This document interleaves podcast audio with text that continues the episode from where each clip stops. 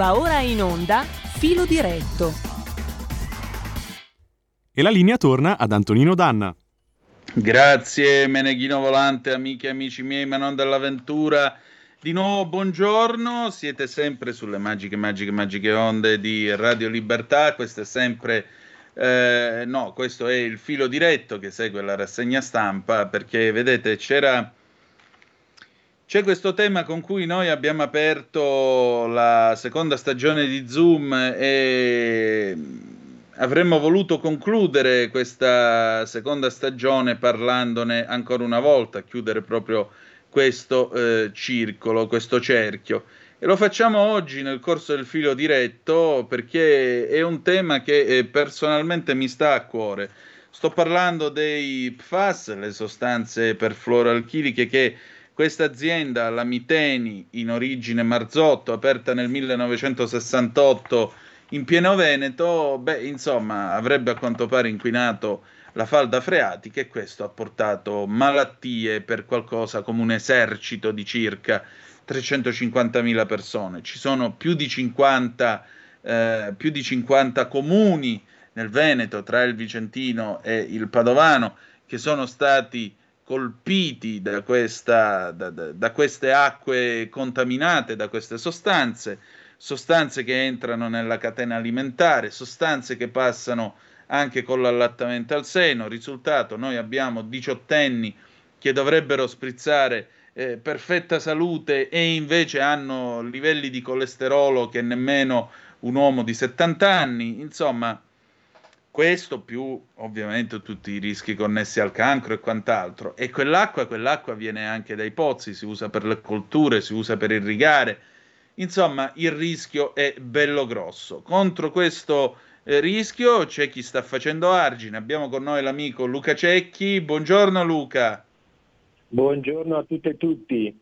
E poi abbiamo una persona che dopo 40 anni passati tra i banchi, prima come insegnante, poi come dirigente scolastico, oggi si muove in mezzo alle scuole per sensibilizzare sempre di più le persone su quello che eh, c'è eh, di rischio. Pensate, ha incontrato qualcosa come più di 5.000 studenti negli ultimi tre anni che hanno fatto da battistrada per far riflettere le nuove generazioni sulle cause di questa tragedia collettiva che è causata dai PFAS e il, cri- il crimine ambientale che è stato perpetrato. Abbiamo con noi la professoressa Donata Albiero, già preside di scuola, oggi a riposo. Buongiorno professoressa.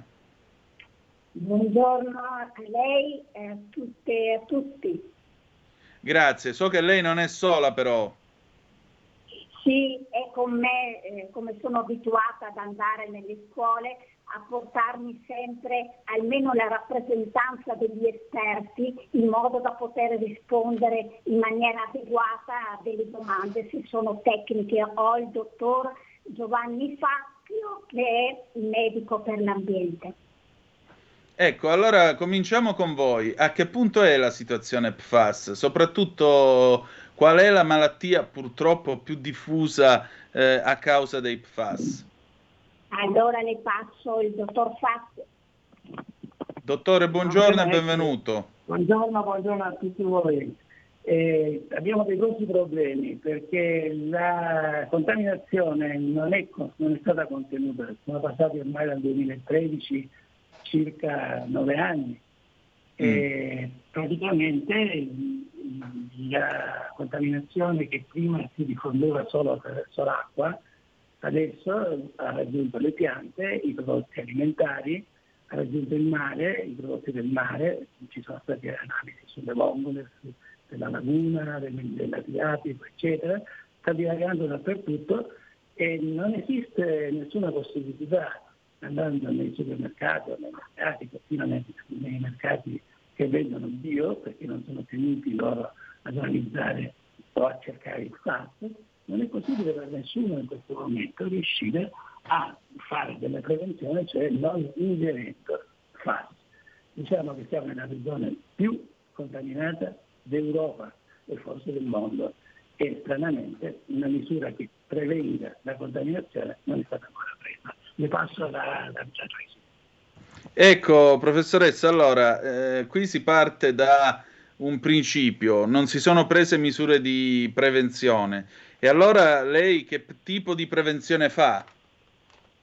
Allora, Mi sembra una faccio... prevenzione culturale più che altro. Esatto, esatto. Eh, visto anche la scarsa informazione che la cittadinanza ha ancora oggi, dopo il 2013, abbiamo pensato eh, di intervenire sugli studenti la salute al primo posto nella scala di valori è la presa di responsabilità che noi sentiamo come gruppo educativo che va nelle scuole nei confronti sia della comunità che del futuro dei ragazzi. Lei ha detto bene, eh, ha, ha presentato benissimo la situazione, noi ehm, ragioniamo soprattutto con i ragazzi intanto perché crediamo nella cultura e nel cambio eh, di paradigma eh, che deve venire proprio da loro, la presa di coscienza, ma perché anche questi FAX eh, con le caratteristiche eh, eh, che hanno di essere inodori, visibili, sapori e i danni si manifestano dopo decenni, colpiscono proprio la fascia più debole che sono quelle dei ragazzi. E allora ehm, quando il movimento di cui io faccio parte eh, dal, fin dal 2013 eh, come portavoce di un'associazione CIRC eh, locale del Vicentino, cittadini per il lavoro, la legalità, la salute e l'ambiente assolutamente ecologica, mh, quando sono entrata nel movimento e si è sentito il bisogno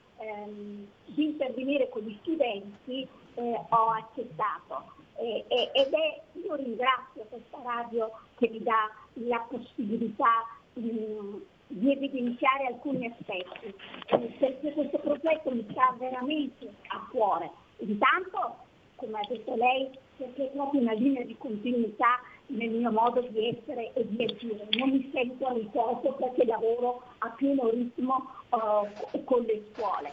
Eh, ho sempre creduto uh, nella salute ho sempre creduto eh, nell'educazione dei ragazzi è chiaro che riprendere il lavoro con i ragazzi mi ha trovato favorevole.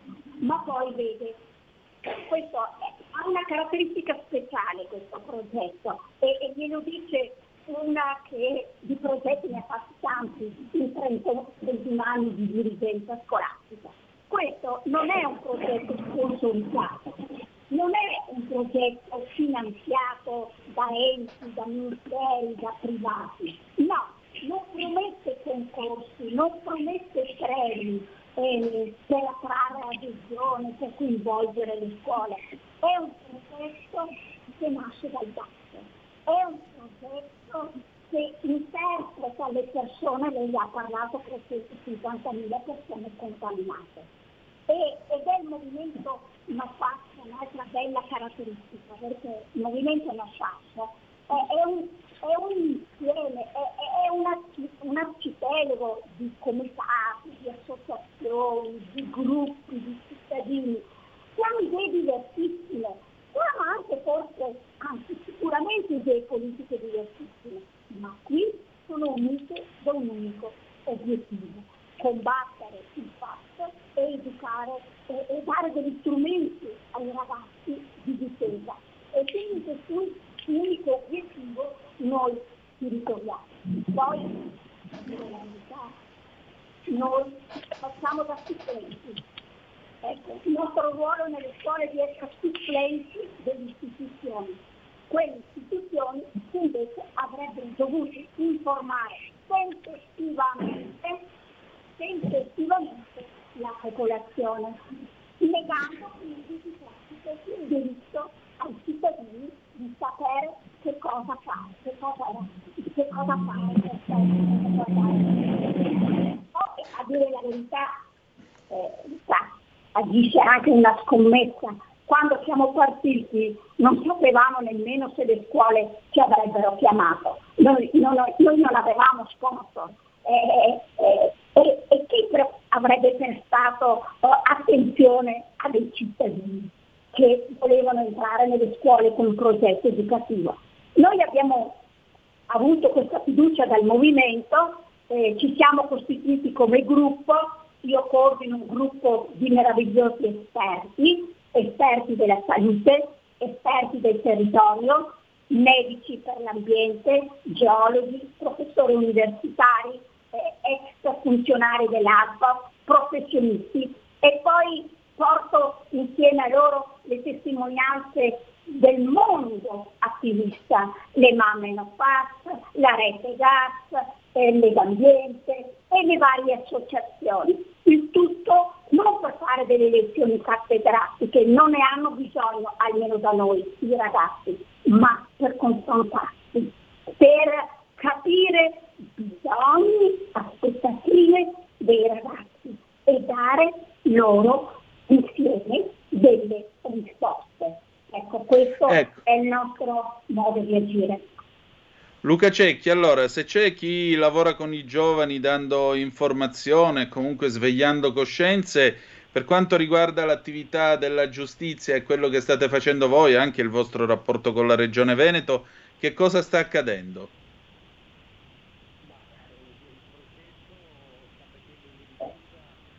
Però io non lo sta sento. Parlando, sta parlando con Luca Cecchi, vero?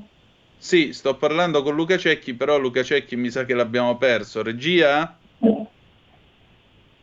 Pronto? Sì, ci sei? Io Ecco, perché Pronto? prima non ti sentivo. Quindi cosa state ah, ecco, facendo voi invece per quanto riguarda la giustizia e il vostro rapporto con la Regione Veneto? Allora, noi stiamo, intanto mettiamo in chiaro una cosa, il processo ha messo in evidenza molte cose e stanno venendo fuori le responsabilità anche di chi doveva controllare. Eh, le ultime testimonianze fatte dai responsabili del NOE hanno messo in evidenza proprio questo, che i ritardi ci sono stati, ci sono tuttora perché la bonifica non sta andando avanti e gli, gli enti pubblici che erano deputati al controllo hanno eh, avuto molte mancanze, molte mancanze è un, eufemismo, però non si sono attivati come dovevano farlo, hanno sottovalutato probabilmente il problema per mancanza di strumentazione, non so, io no, non voglio dare un giudizio estremamente negativo perché penso che gli enti pubblici siano stati ormai messi in condizioni di non lavorare bene Mm. Poi ci sarà sempre chi ha voluto, però quello che si evidenzia è che eh, le istituzioni di controllo sapevano che c'era in, uh, dentro i miteni una barriera idraulica già dal 2005. Hanno chiuso gli occhi, hanno fatto finta di andare avanti senza dire quello che era veramente il, il pericolo che c'era altri studi che sono stati fatti, lo studio Giada metteva in evidenza già nel 2010 che c'erano queste contaminazioni ed erano stati avvisati gli enti pubblici che però hanno fatto orecchie da mercante. Purtroppo non abbiamo ancora, come, come spesso succede, la capacità da parte degli enti pubblici di alzare di controllo, di alzare la voce. Sono, messi, sono state divise le competenze le competenze sanitarie e delle competenze di controllo e quindi questo ha rallentato sicuramente tutte le, le, le, le procedure di controllo. Non solo, eh, le ASL mi permetto di dire che non sono state pronte a intervenire. Non sono state perché semplicemente si basavano sui eh, resoconti che faceva il medico del lavoro della Miteni, il quale affermava che problemi non ce n'erano. Questo medico è stato accertato che era un medico che seguiva tutti gli studi e convegni internazionali sulla pericolosità dai FAS e non ha mai detto nulla.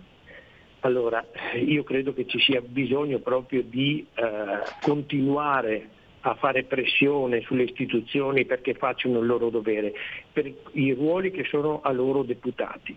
Questo è il nostro ruolo. Sicuramente, sicuramente. Professoressa, senta, ma i ragazzi che risposte le hanno dato? Ah, guardi, una sorpresa anche per noi ed è stata la forza che ci ha permesso di continuare anche in tempo di Covid, anche in tempo di restrizione, anche in tempo di chiusura delle scuole.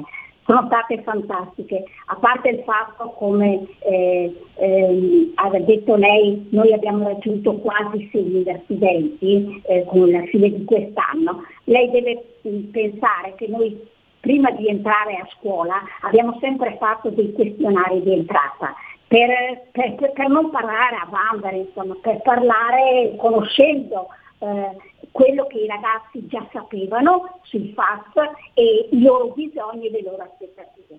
E, e quasi, quasi, in maniera uniforme, sia nel 2018 quando siamo partiti, sia ancora nel 2021 quando abbiamo fatto l'ultimo anno, eh, all'inizio i ragazzi eh, ci dicevano che non sapevano quasi niente, si fa, non sapevano quasi niente. E coerentemente dicevano allora che non avevano, ci dividevano in due gruppi, diciamo così, le risposte. Io non ho aspettative in quanto non conosco niente, quindi che aspettative posso avere, non so nemmeno di che state parlando, mi diceva qualche gruppo. Altri invece dicevano, io non so niente, però eh, ne sento un po' parlare, quindi mi aspetto di conoscere di più. Ed infatti la nostra logica è sempre stata il motto conoscere per capire ed agire. Alla fine, non mm. le dico, do, a, a, hanno, hanno con la loro creatività, con la loro eh, passione, con il loro entusiasmo, forse li abbiamo coinvolti, probabilmente sono stati bravi anche gli insegnanti che sono stati accanto, non lo so, perché loro hanno condotto poi, eh, dopo averci sentito, alcuni mesi eh, il percorso autonomo, cioè dovevano inventarsi, dovevano ragionare, dovevano discutere sul fare una buona pratica di cittadinanza attiva legata al tema dei FAS. Dopodiché noi ci saremmo incontrati alla fine dell'anno scolastico insieme con gli stessi esperti che avrebbero risposto ancora se c'erano delle domande, ma soprattutto in un confronto con gli attivisti. Voi fate questo, noi facciamo questo, vediamo un po'. Guardi, si sono inventati di tutto, ma in senso positivo. Ci sono stati ragazzi che hanno adottato eh, la metodologia attiva dell'insegnamento tra pari e che quindi hanno preparato diapositivi e degli studi da presentare a compagni di altre classi che secondo loro non avevano avuto la fortuna di fare il nostro progetto. Ci sono stati dei ragazzi che hanno pensato ma perché non mettiamo a conoscenza tutta la scuola ed hanno realizzato dei giornalini che noi teniamo con cura perché sono migliori dei nostri e che quindi potremmo distribuire se continuiamo, se veniamo chiamati anche nei prossimi anni.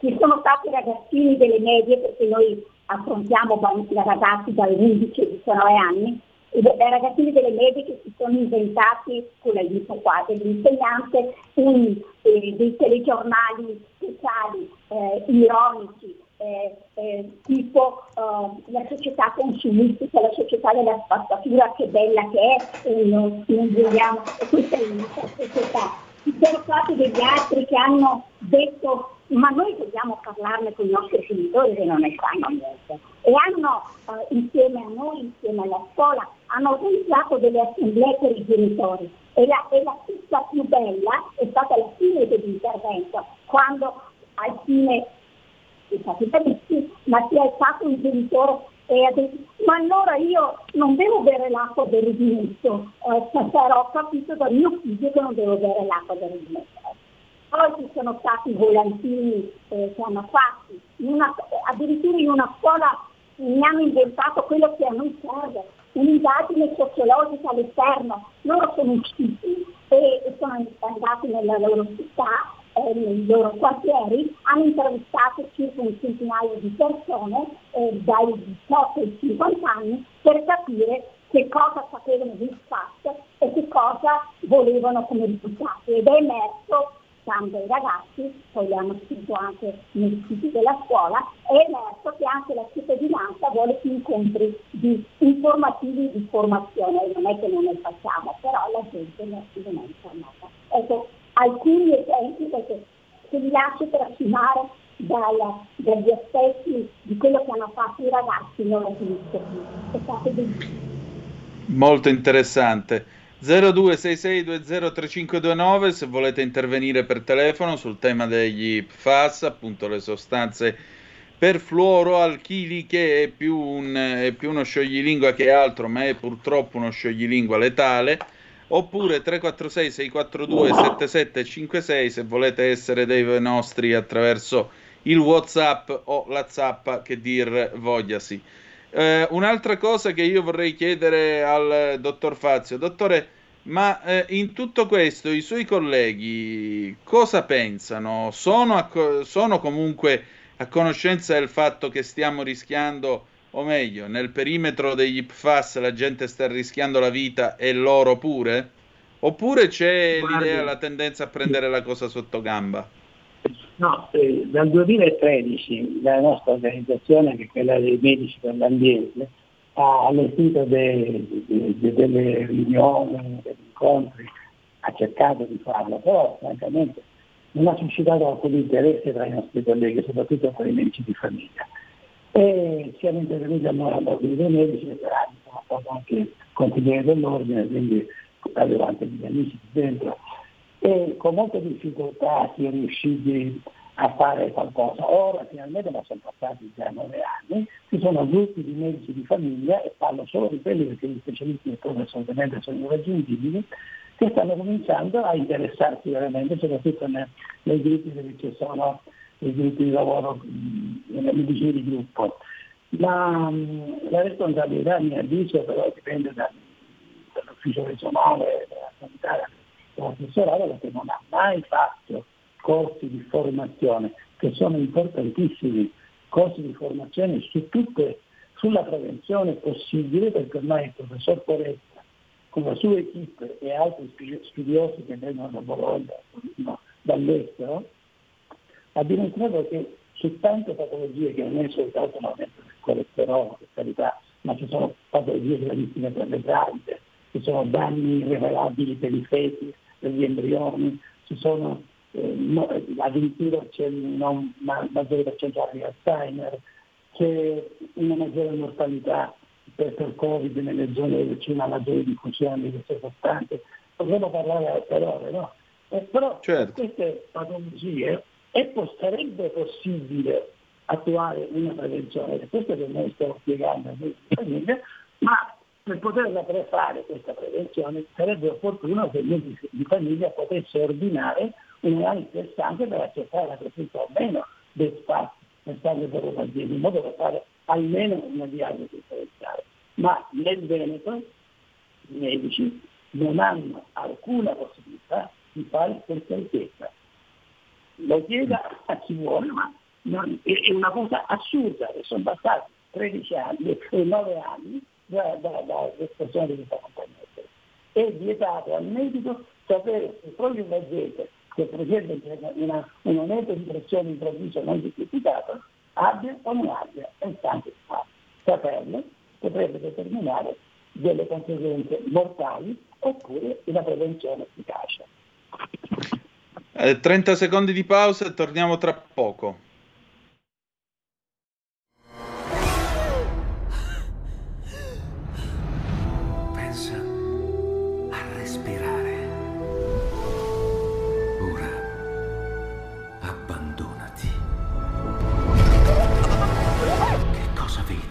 Luce.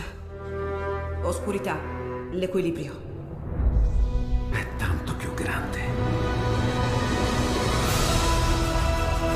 Stato un risveglio. Hai sentito? Conosco una sola verità.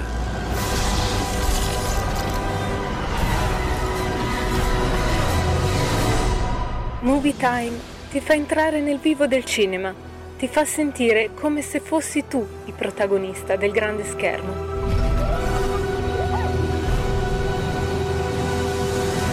ogni sabato dalle ore 16. Stai ascoltando Radio Libertà, la tua voce libera, senza filtri né censure, la tua radio.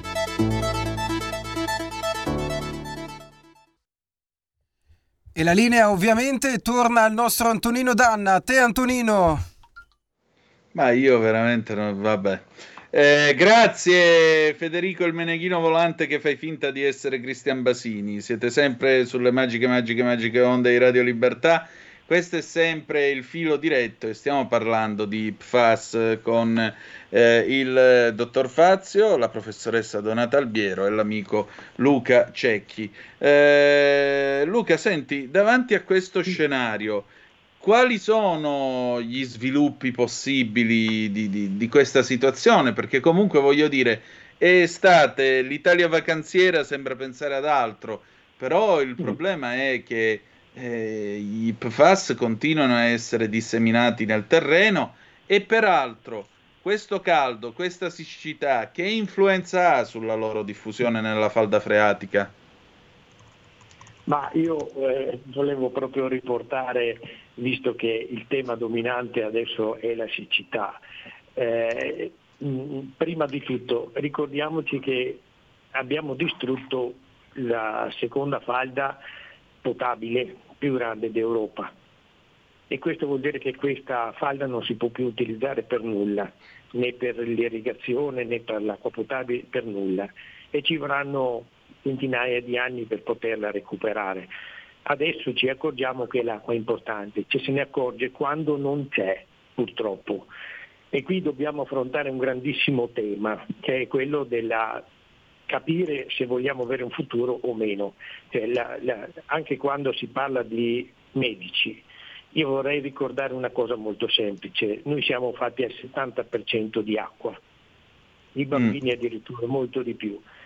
È chiaro che se noi l'acqua nel nostro corpo è contaminata abbiamo il risultato di avere molte, molte patologie, malattie. Allora, partiamo da qui. La cosa più semplice è l'acqua, dobbiamo preservarla, dobbiamo trovare delle misure che possano permettere di averne per il futuro e questo vuol dire programmare, programmare cosa vogliamo eh, coltivare, cosa vogliamo, dove possiamo ridurre gli sprechi. Noi abbiamo un'agricoltura che consuma il 70% dell'acqua che c'è sottoterra e che c'è in superficie. Allora, dobbiamo, abbiamo capito o no che dobbiamo vedere di non consumarla l'acqua, ma tutelarla, custodirla e custodirla vuol dire programmare una serie di interventi che non possono essere quello di avere culture eh, idrovore, ma dobbiamo programmarci per avere eh, un consumo di acqua che permetta la rigenerazione dell'acqua. E su questo, eh, per quello che a me piace riportare alla semplicità delle cose, l'acqua è fondamentale per tutto e per tutti siamo al 70% di acqua e dobbiamo continuare a batterci perché questo avvenga, perché ci sia un cambio su quello che è non arrivare alle emergenze, ma governare il ciclo dell'acqua vuol dire programmare, vuol dire eh, mettere al primo posto degli argomenti, e con la siccità dovrebbe essere la conferma, che l'acqua è l'elemento più importante di tutti. E su questo e, e riguarda l'acqua e l'ambiente. Se l'ambiente è malato noi ci ammaliamo e questo è certo. fondamentale. Certo. Dobbiamo capire che questo è un salto di qualità. Noi abbiamo anche proposto di, di fare un consiglio di sicurezza dell'acqua. Anni fa lo, lo proponevamo come gruppi movimenti dell'acqua, ma sembra non, non, non, non prenda piede il, l'importanza dell'acqua lo riproporremo, vediamo di riuscire a far capire che i cittadini, come giustamente ha fatto nel suo percorso Donata, di diventare custodi del territorio, a partire dai ragazzi. Su questo bisogna lavorare. Non possiamo pensare sempre di parlare di eh, emergenze, parlare di devastazioni, se non cominciamo a parlare di programmazione. Chiaro. Dottore, senta, adesso viene settembre, cominciano le piogge, arriva una bella botta d'acqua di quelle serie dopo quest'estate passata a boccheggiare. Per prima cosa immagino il livello di PFAS aumenta drammaticamente e poi quali malattie aumentano drammaticamente per, primo, per prima cosa?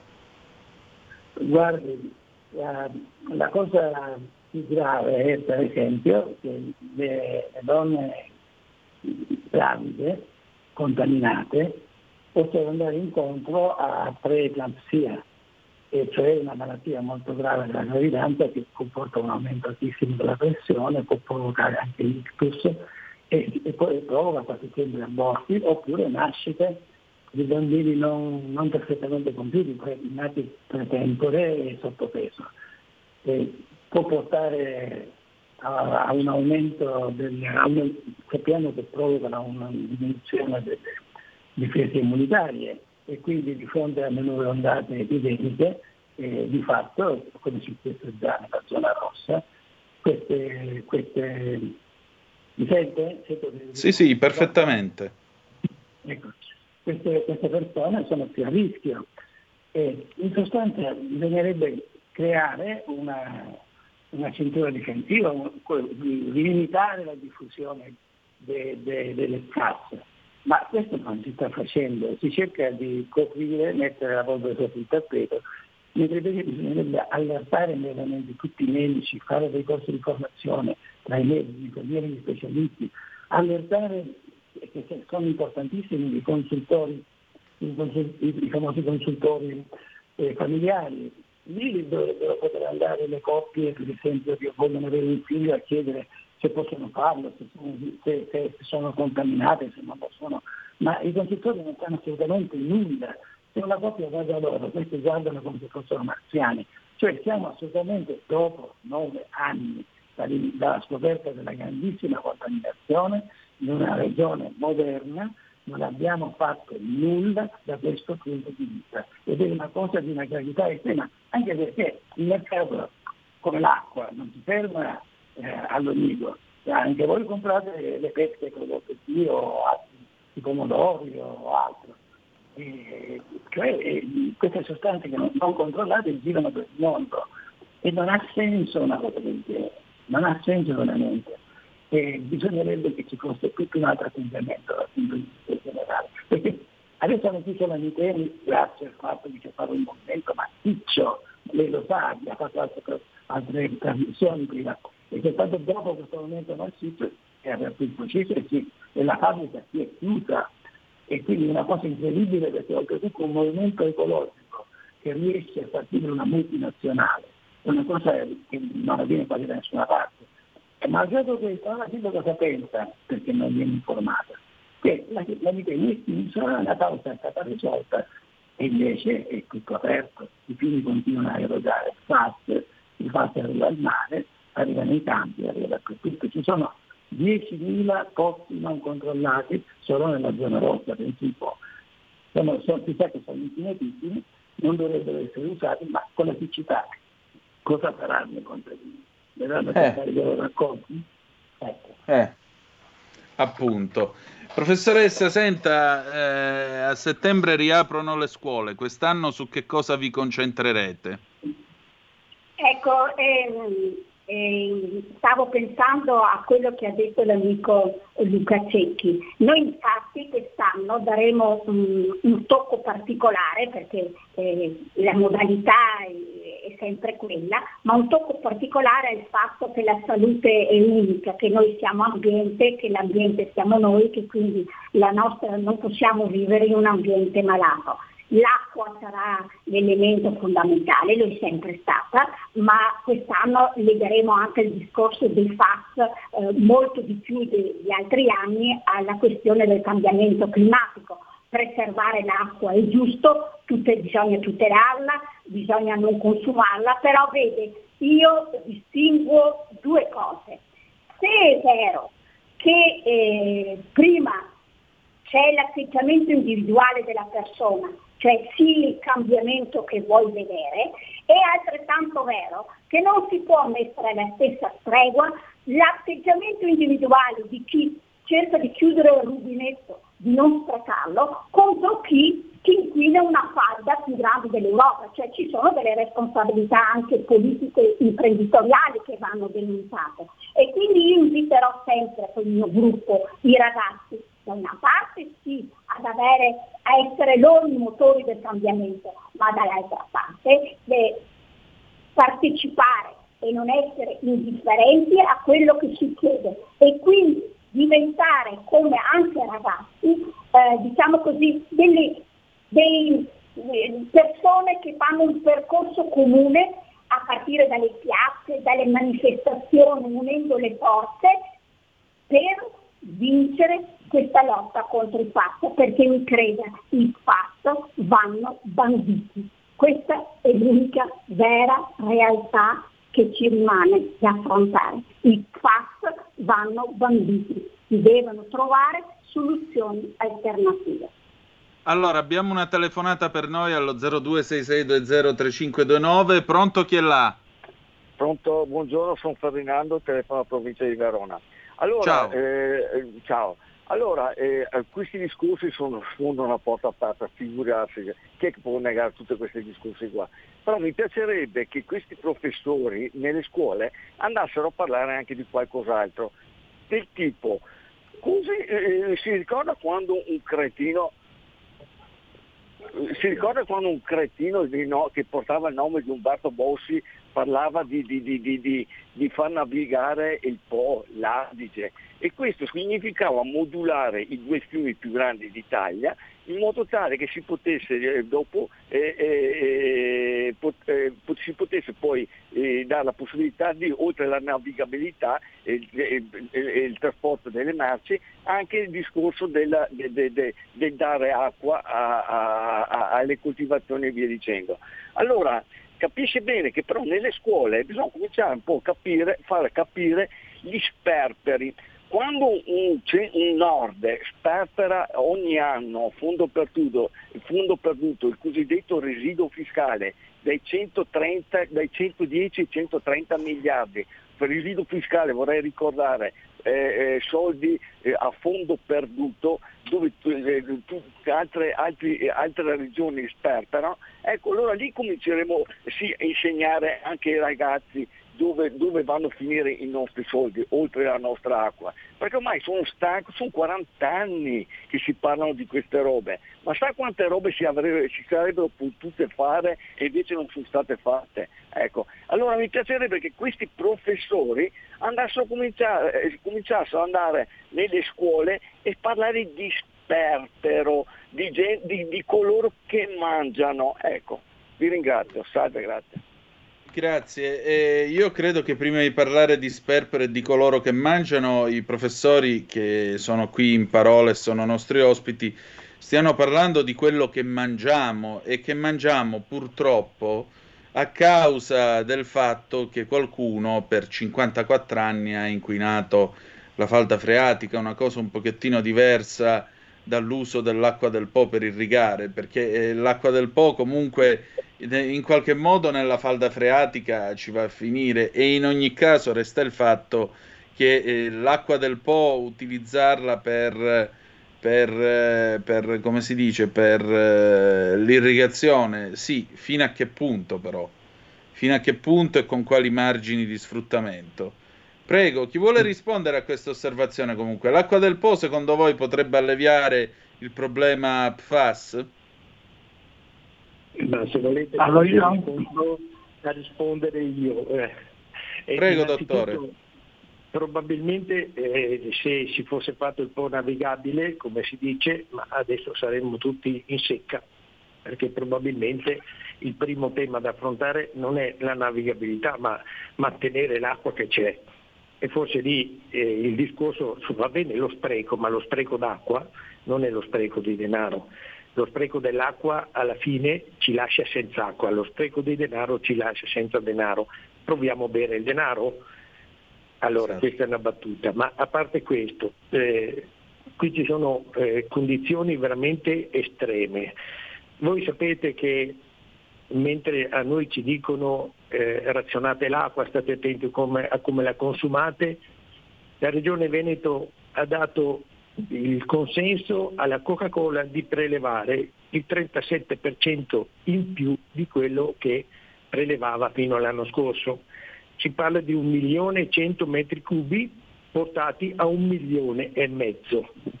Allora in tempo di siccità questo penso che non sia la cosa giusta da fare. Credo che non c'è né responsabilità da parte dell'azienda perché in tempo di siccità andare a chiedere l'aumento del prelievo eh, credo che sia proprio eh, metta in evidenza l'interesse dell'azienda che è sempre solo quello di fare il profitto con una risorsa che è limitata. E l'altra cosa è che chi è responsabile di dare questa autorizzazione, che questo è il genio civile, non abbia poco, abbia anzi molto poco di genio e anche di civile.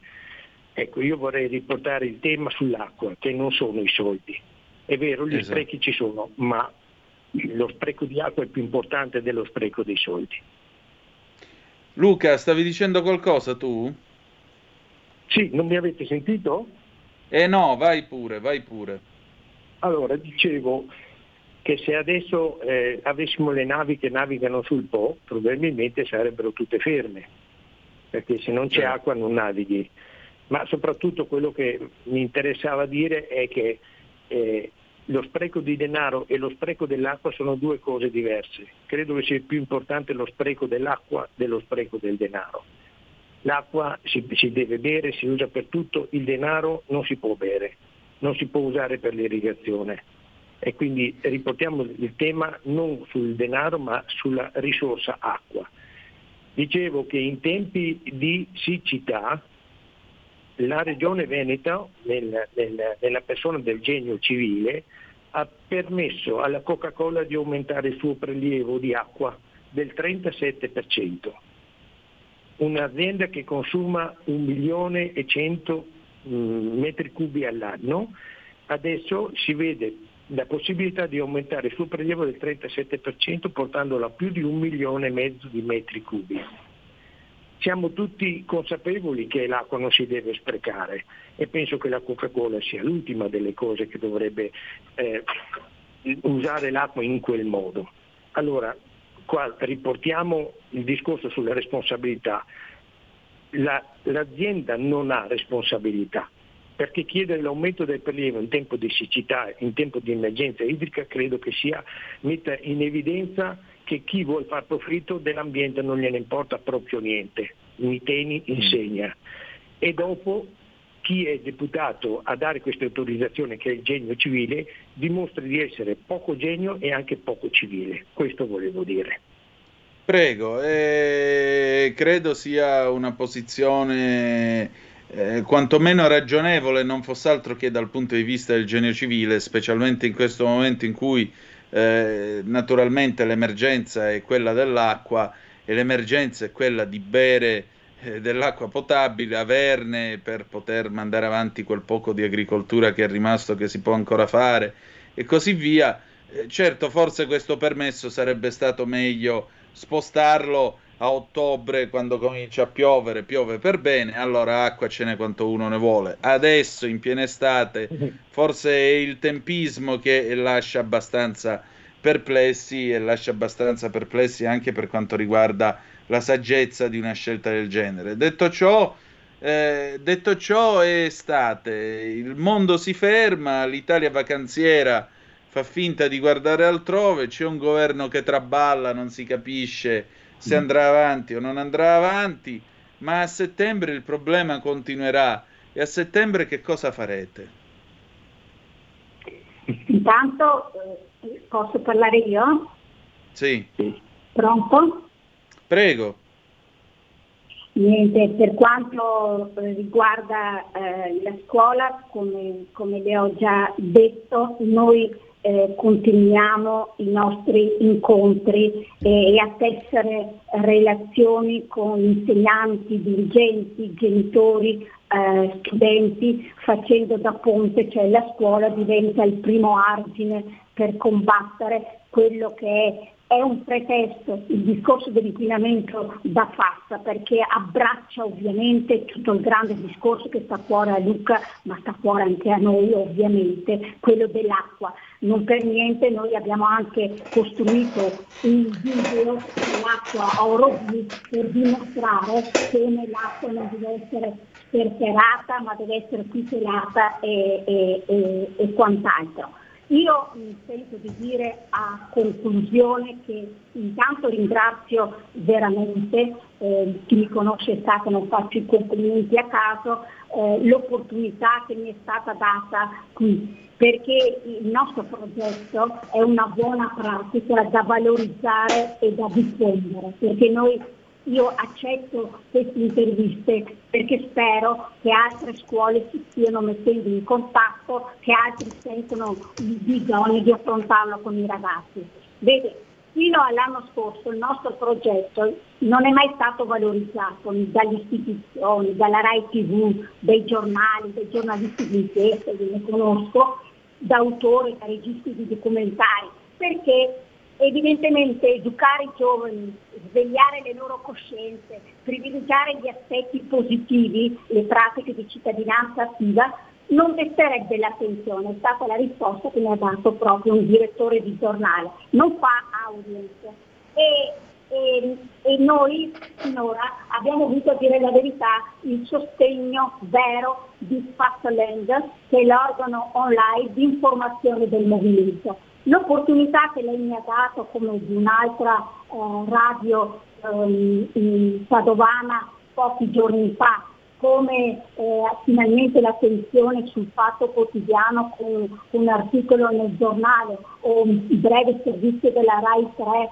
eh, sul nostro progetto, ci fa sperare perché ripeto noi entriamo gratuitamente nelle scuole ma non abbiamo sponsor e noi entriamo attraverso il Santan e, e, e in chiesa. E le domande che mi fanno i ragazzi, quelle più eccellenti che continuano a fare, non, non, non riescono a rendersi conto come mai chi inquina può continuare a inquinare. Questa è la domanda che si pongono alla fine. Perché chi inquina può bellamente continuare a inquinare?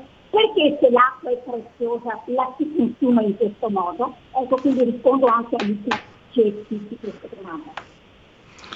Certamente, allora chiudiamo questa nostra conversazione chiedendo quindi la domanda finale, come spiega il buon Gianni Minà, questa dovrebbe essere l'ultima domanda del bravo intervistatore. Che cosa farete domani? Prima la professoressa, poi il dottore poi Luca cioè domani io riprendo, riprendo incessantemente questa lotta, sia all'interno della scuola, sia all'interno del movimento, sia uh, nella mia associazione ecologista, perché è, è, vogliamo assolutamente che i cittadini siano tranquilli nell'acqua che bevono e nei cibi che mangiano. Dottore. Eh, quello che farò domani sarà quello di continuare a informare i cittadini e i colleghi, soprattutto sulla necessità di spingere la Regione ad attuare immediatamente dei livelli di prevenzione, cominciando dal diritto del medico di poter effettuare gli esami del sangue ai propri pazienti. Luca? Ma io eh, come movimenti dell'acqua ci stiamo dando da fare perché il 28 luglio, ricordo che eh, l'ONU ha dichiarato che l'acqua è un diritto umano, far diventare il 28 luglio il giorno del diritto umano all'acqua. C'è la giornata mondiale dell'acqua, ma non è la stessa cosa. Noi riteniamo che sia, deve essere chiaro che l'acqua deve essere un diritto e il primo eh, motivo per cui, ci fa, per cui ci fa muovere è quello di far riconoscere, informare che il 28 luglio dovrebbe essere la giornata mondiale del diritto all'acqua. Poi il nostro lavoro prosegue incessantemente, non c'è la ferie estive. Noi la, lavoreremo contro il discorso della finanziarizzazione dell'acqua, che come sapete eh, l'acqua da irrigazione è stata quotata in borsa due anni fa e cercheremo sempre di fare in modo che questa cosa non passi, non diventi per tutti e vorremmo che le istituzioni capissero che sull'acqua non si può fare profitto, ma deve essere custodita e tutelata soprattutto per le generazioni future. E quello che stiamo vedendo adesso non è, so, non è che la conferma di questo. Ecco, chiudo con una frase che dovrebbe essere quella che ci stimola eh, cioè essere tutti obbligati ad, ave ad avere cura di ciò che non ci riguarda da vicino, ma però ci riguarda, ciò che è altro da noi ma ci riguarda lo stesso. L'acqua riguarda tutti anche se non si vuole vedere. Io ringrazio voi tre, ringrazio i nostri ascoltatori e avremo modo di rivederci, di risentirci nella prossima stagione di Zoom dopo settembre. Grazie ancora. Grazie a tutti voi. Grazie. Grazie, arrivederci. E arrivederci. Prego, arrivederci. Grazie dottore. Allora, noi chiudiamo qui la nostra trasmissione continuiamo la nostra opera di informazione e di memoria, chiaramente su un problema che, ripeto, riguarda un esercito di 350.000 persone. 350.000, pensate che al tempo della guerra fredda l'Italia aveva come, eh, come esercito qualcosa come 330.000 uomini, quindi immaginate quanti siano quelli che si stanno dibattendo tra questi problemi di salute e chi invece si sbatte per cercare di avere un minimo di informazione, verità e giustizia.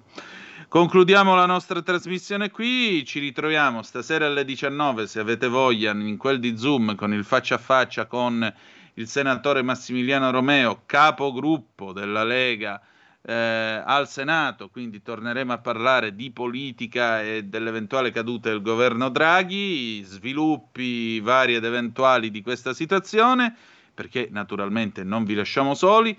Domani la rassegna stampa sarà condotta dalla ragazza del bar. Comportatevi bene, mi raccomando, la bravissima Giorgia Pacione di Bello alle ore 8. Io alle 9.30 ci sarò col garage dell'Alfista, dopodiché ci ritroviamo, se volete, lunedì alle 7.30 per la rassegna stampa Il filo diretto. In grazia di Dio, il filo diretto tra l'altro vedrà la presenza di Isabella Tovaglieri. La canzone d'amore con cui ci lasciamo è da Sanremo 77, Gli Homo Sapiens, Bella da morire, che estate ci sta tutta, adesso l'immenso Pierluigi Pellegrin con Lorenzo Del Boca, puntatazza di storia che è semplicemente immane, per favore statela a sentire, seguitela perché è bellissima Grazie a tutti e ricordate che the best is yet to come, il meglio deve ancora venire. Vi ha parlato Antonino Danna. Buongiorno. Avete ascoltato Filo Diretto